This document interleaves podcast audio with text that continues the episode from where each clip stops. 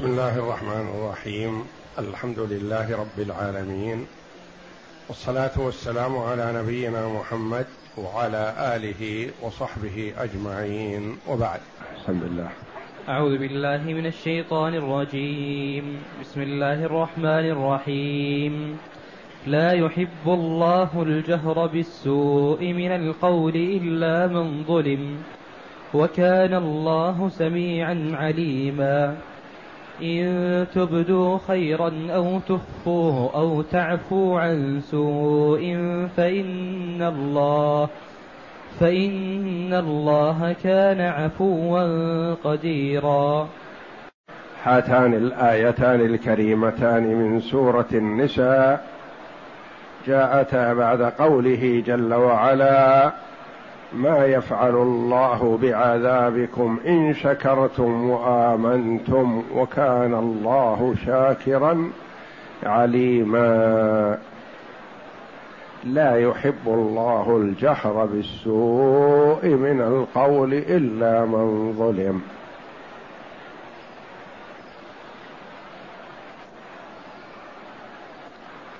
لا يحب الله الجهر بالسوء من القول إلا من ظلم وكان الله سميعا عليما. قراءة أخرى لا يحب الله الجهر بالسوء من القول إلا من ظلم وكان الله سميعا عليما. إلا من ظلم وإلا من ظلم. إن تبدوا خيرا أو تخفوه أو تعفوا عن سوء فإن الله فإن الله كان عفوا قديرا. الله جل وعلا يؤدب عباده ويوجههم إلى حسن المنطق والكلام الحسن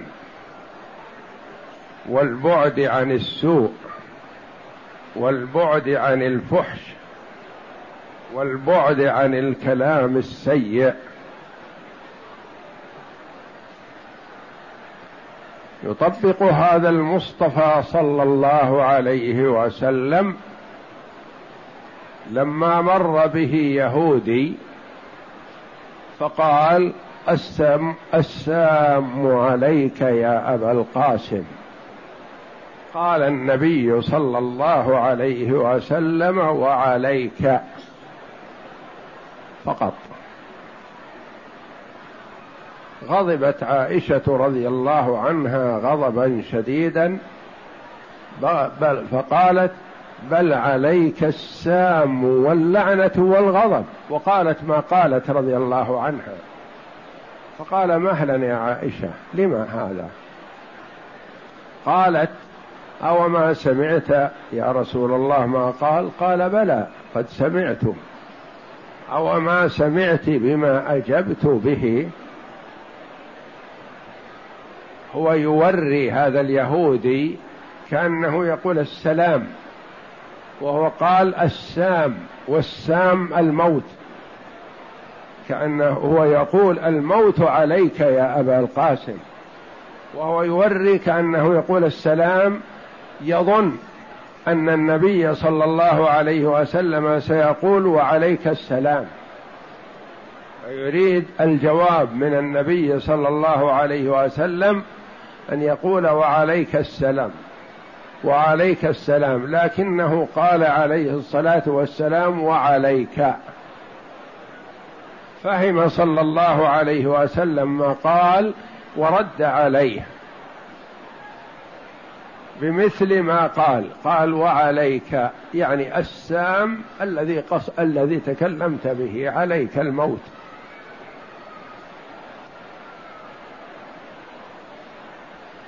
فالنبي صلى الله عليه وسلم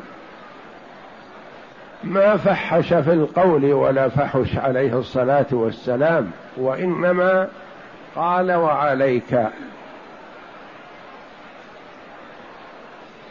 ويروى أن خنزيرا مر بالمسيح ابن مريم على نبينا وعليه أفضل الصلاة والسلام فقال مر بسلام فقيل له إنه خنزير.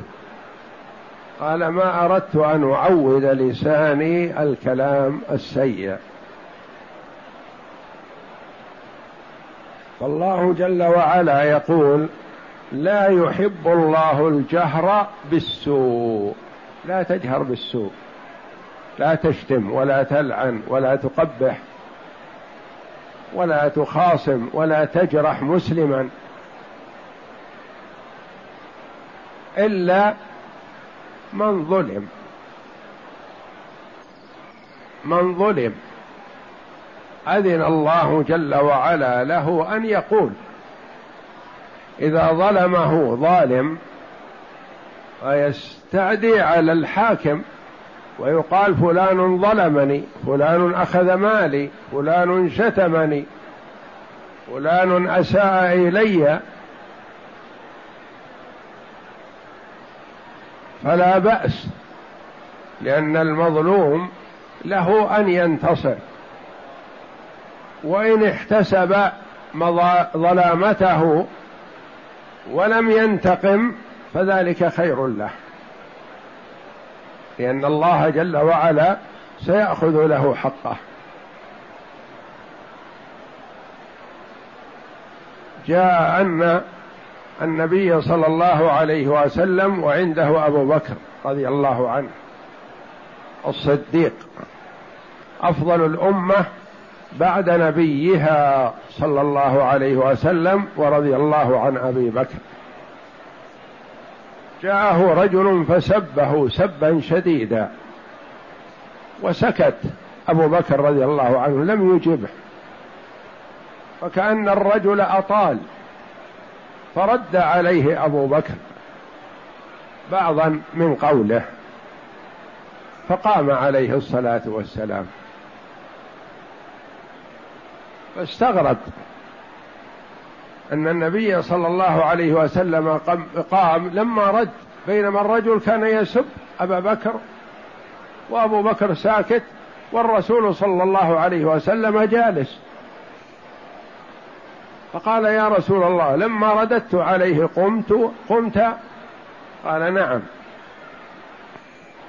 حينما كان يسبك كان ملك يرد عليه ويدافع عنك.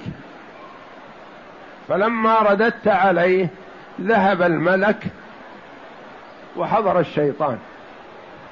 فما كنت لأجلس لأجل فما كنت لأجلس فيما في مجلس فيه الشيطان. فقمت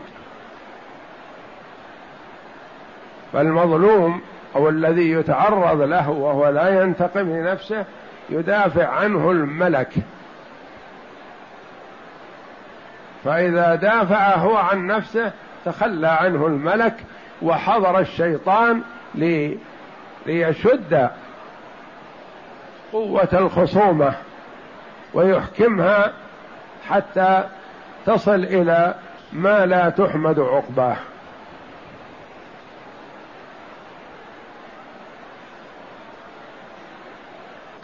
وبعض الرجال تتكلم عليه زوجته بكلام سيء فإن أحسن وخرج وتركها فذلك خير وينتهي الأمر.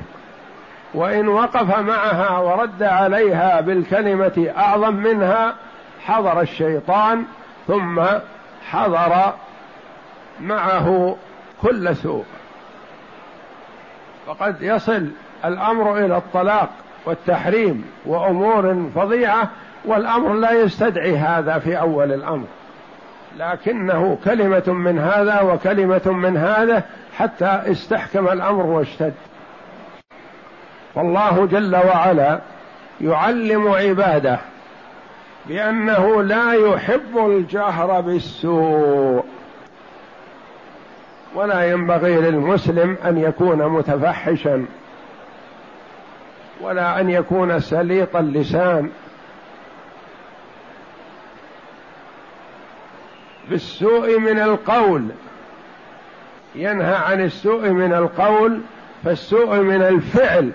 أعظم شناعة وأشد منعا فإذا منع من القول الذي هو مجرد كلام باللسان فيمنع من الفعل أكثر إلا من ظلم. فله أن ينتقم لنفسه أو أن يرفع أمره إلى الحاكم أو أن يسب من سبه له ذلك. وما قاله المستبان فعلى البادي منهما. البادي هو الظالم وعليه إثم السباب هذا هو الذي بدأ لولا لولا بدءه بالسباب ما حصل شيء من هذا. إلا من ظلم وكان الله سميعا عليما. اسمان للباري جل وعلا عظيمان. فيهما الترغيب وفيهما الترهيب. وهذه من بلاغة القرآن أن الكلام اليسير يشتمل على ترغيب وعلى ترهيب في آن واحد. وكان الله سميعا عليما. انتبه أنت أيها الرجل الذي لا تتكلم بالسوء ولا تأتي ما لا يحبه الله جل وعلا. فالله سميع لما يقال لك عليم بما في ضميرك وضمير المتكلم. يثيبك على سكوتك وصبرك وتحملك ويعاقب المتكلم على ما تكلم به. فهو سميع عليم. وفيها تحذير للمتكلم بالسوء. انتبه. فالله جل وعلا يسمع كلامك ويعلم ما في ضميرك وفي نيتك فيعاقبك على ذلك. يثيبك أيها الساكت الصابر ويعاقبك أيها المتكلم. وأسماء الله جل وعلا على ما يليق بجلاله وعظمته. والناس في باب الأسماء والصفات ثلاث طوائف. طائفتان ضالتان وطائفة وسط مستقيمة على الحق. والغالب أن في أكثر الأمور الناس يكونون ثلاث فرق.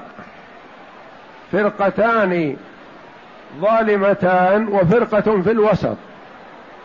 سالمة. فرقة غلت في ناحية والفرقة الثانية غلت في ناحية أخرى وأهل السنة والجماعة وسط. إفراط وتفريط ووسط. والغالب أن الناس في كثير من الأمور يكونون على هذا التقسيم. مثل الناس في عيسى بن مريم على نبينا وعليه أفضل الصلاة والسلام. طائفتان ضالتان وهما اليهود والنصارى. والمسلمون توسطوا فهم على الحق.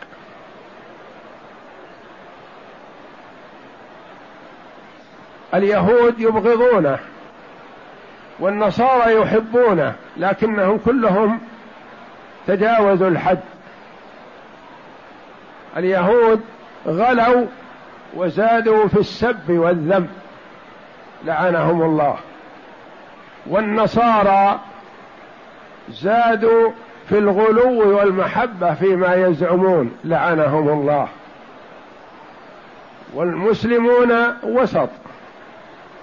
فاليهود والنصارى قالوا عنه إنه ابن بغي ابن زنا.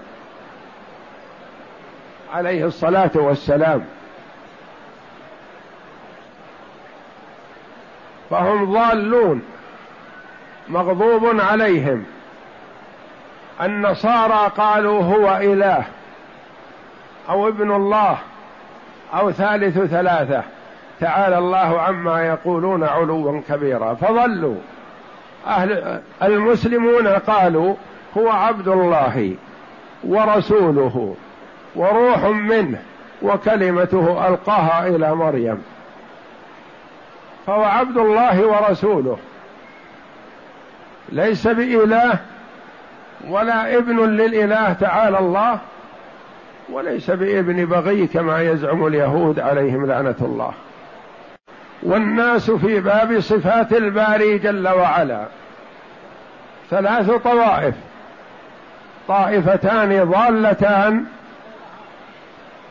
وطائفة وسط أهل السنة والجماعة.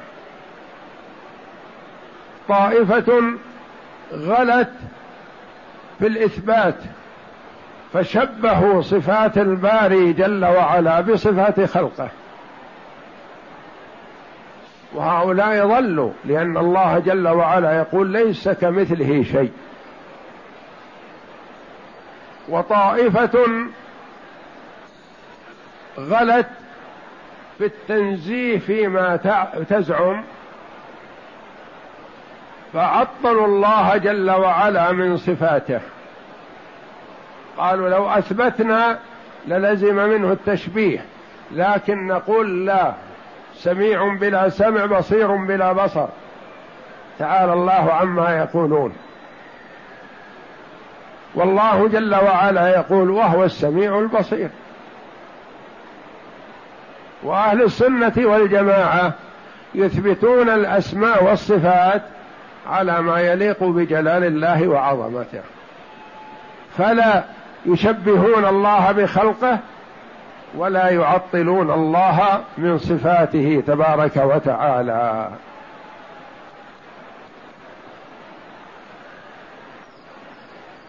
فالمشبهة شبهوا الله بخلقه. تعالى الله. والله جل وعلا يقول ليس كمثله شيء. المعطلة تصوروا التشبيه ففروا منه. إلى ماذا؟ إلى التعطيل. فصاروا أسوأ حال مع انهم كلهم سيئون. لكنهم أسوأ حال لأنهم فروا من التشبيه إلى التعطيل وهو أسوأ. وصاروا كما قال القائل والمستجير بعمر عند كربته كالمستجير من النار من الرمضاء بالنار. فهم فروا من التشبيه ولزموا التعطيل. وأهل السنة والجماعة لا تشبيه ولا تعطيل. أثبتوا إثباتا يليق بجلال الله وعظمته. ونزه الله جل وعلا عن صفات المخلوقين. على حد قوله تعالى ليس كمثله شيء وهو السميع البصير. وهذه الخاتمة الحسنة لكثير من الآيات ليس كمثله شيء وهو السميع البصير فيها رد على المشبهة ورد على المعطلة وإثبات لقول أهل السنة والجماعة. ليس كمثله شيء رد على من؟ على المشبهة وهو السميع البصير رد على المعطلة ومجموعهما إثبات لقول أهل السنة والجماعة. وكان الله سميعا عليما سميع لما ينطق به. وعليم بما في الضمائر جل وعلا وما خفي. فهو جل وعلا يرى ويسمع دبيب النملة السوداء على الصخرة الصماء في ظلمة الليل. ولما خاف موسى وهارون عليهما السلام من فرعون اللعين قال الله جل وعلا لهما إنني معكما أسمع وأرى. لا تخافا أنا معكم. ولما خاف أبو بكر الصديق رضي الله عنه على النبي صلى الله عليه وسلم في الغار وقد جد الطلب في البحث عن النبي صلى الله عليه وسلم وصاحبه وما تركوا مكانا إلا جاءوا إليه حتى جاءوا ووقفوا على الغار الذي فيه. وقال أبو بكر رضي الله عنه لو نظر أحدهم إلى موضع قدمه لأبصرنا. ما بينهم وبينهم شيء. أقدام الكفار الذين يبحثون عن النبي صلى الله عليه وسلم وصاحبه قريبة من أبي بكر وعمر من قريبة من الرسول وأبي بكر. فلما رأى النبي صلى الله عليه وسلم ما في نفس أبي بكر رضي الله عنه من الخوف وهو كما قال إنه يخاف على النبي صلى الله عليه وسلم ما يخاف على نفسه. يقول يخاف على النبي أشد لأنه إذا أتاه آت وقضي عليه توقفت الرسالة وتعطلت وتوقف الوحي من السماء وإذا ذهب هو يقول فرد من أفراد الأمة ورسالة الله مستمرة ووحيه منتظم فيخاف خوفا شديدا على النبي صلى الله عليه وسلم. ماذا قال له النبي صلى الله عليه وسلم؟ لا تخف ما ظنك باثنين الله ثالثهما. إن الله معنا إن الله معنا بحفظه. واطلاعه وصده الكفار عنا. إن الله معنا. إنني معكما أسمع وأرى. فأحاط جل وعلا سمعه بكل الأصوات وأحاط بصره جل وعلا بكل مرئي. وأحاط علمه جل وعلا بكل شيء. يعلم خائنة الأعين وما تخفي الصدور. ما في صدر الإنسان يعلمه قبل أن ينطق به. وخائنة الأعين يعني إذا سارق النظر لشيء على يمينه وعلى شماله فهو يعلمه جل وعلا. قد يكون المرء ناظر على أمامه لكنه يحب أن ينظر شيء على يساره أو على يمينه فيسارقه النظر. هذه مسارقة النظر وهذه خائنة الأعين. فهو جل وعلا لا تخفى عليه خافية وكان الله سميعا عليما. ثم قال جل وعلا إن تبدوا خيرا أو تخفوه أو تعفو عن سوء فإن الله كان عفوا قديرا. إذا عفوت إذا أردت أن تنتقم فاذكر عفو الله جل وعلا فاعفو.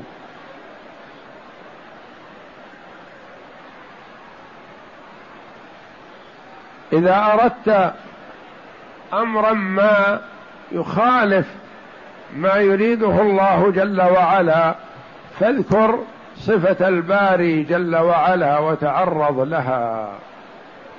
الله جل وعلا يحب من عباده الرحماء يحب المتصفين باللين واليسر والسهولة. وتيسير الأمور وعدم التشدد فيها. إن تبدوا خيرا يعلمه الله ويظهره ويثيب عليه. أو تخفوه فالله مطلع عليه. أنت إذا نويت الخير وإن لم يطلع الناس على ما في نيتك فالله يطلع. إن تبدوا خيرا أو تخفوه فالله مطلع عليه. لا تقل ما يدري عنه أحد. أنا نيتي طيبة لكن ما يدرى عما في قلبي. الله يعلم. أو تعفو عن سوء حصل عليكم. أو تعفو عن سوء حصل عليكم فالله يعفو عنكم. فإن الله كان عفوا قديرا. عفو مع قدرته على الانتقام سبحانه وتعالى. فاذكر عفو ربك وقدرته واعف عمن ظلمك وإن كنت قادرا على الانتقام منه. يقول قائل قلت لا يحب الله الجهر بالسوء من القول إلا من ظلم. القراءة الثانية نعم. ما توجيهها نقول قال المفسرون رحمهم الله لا يحب الله الجهر بالسوء من القول منكم أيها العباد. ما يحب الله هذا منكم إلا من ظلم. تجاوز الحد وظلم. فأغلظوا عليه بالسوء. ومعفو عنكم أن تشددوا عليه بالكلام. يعني أنتم لا تقابلوا أحدا بسوء أيها المسلمون أيها العباد إلا من ظلم فقابلوه بمثل ظلمه. لا يحب الله الجهر بالسوء من القول إلا من ظلم فاجهروا له بالسوء. والقراءة الأولى وتفسير ابن عباس رضي الله عنهما لا يحب الله الجهر من أحد أن يتكلم بسوء إلا من ظلم فله أن يتكلم بالانتقام لنفسه. اقرأ.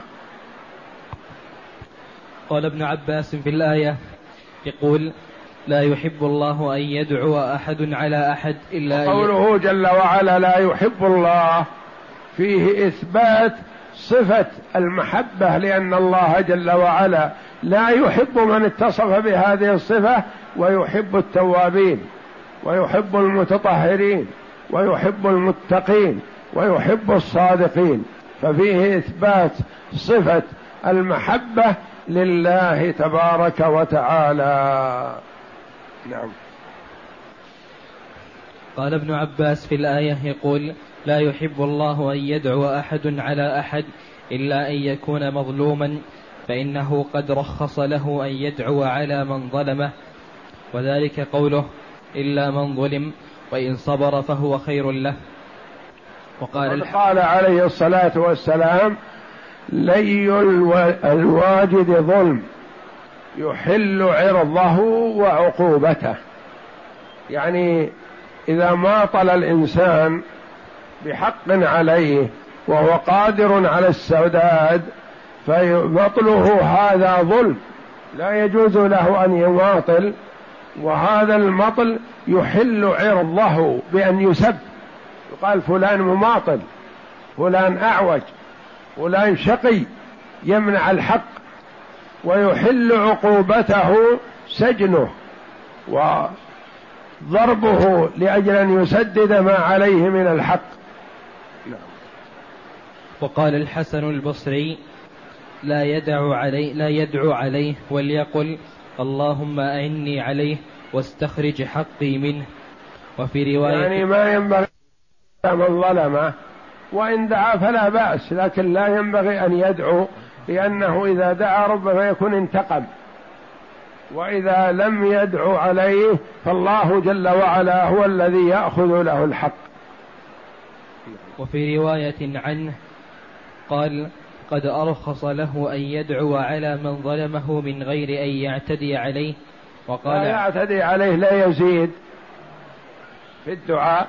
يدعو عليه بأن يأخذ الله له الحق. يدعو عليه بأن ينتقم الله منه بقدر مظلمته ونحو ذلك.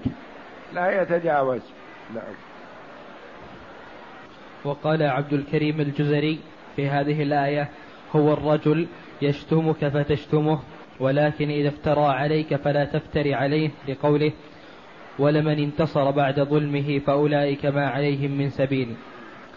وقال أبو داود عن يعني أن أن الإنسان له أن يرد على من ظلمه لكن لا يفتري عليه فإذا افترى عليك وقال لك مثلا إنك كذا وكذا أو زاني أو سارق أو كذا. افترى. لا تقل له بل أنت الزاني بل أنت السارق. لا. وإنما رد عليه بأنك بريء مما يقول ولا تفتري عليه كما افترى عليك. نعم. وقال أبو داود عن أبي هريرة أن رسول الله صلى الله عليه وسلم قال المستبان ما قال فعلى البادئ منهما ما لم يعتد المظلوم. المستبان يعني إذا سب هذا هذا وهذا سب هذا. فالإثم على البادي منهما ما لم يعتدي الثاني يتجاوز الحد.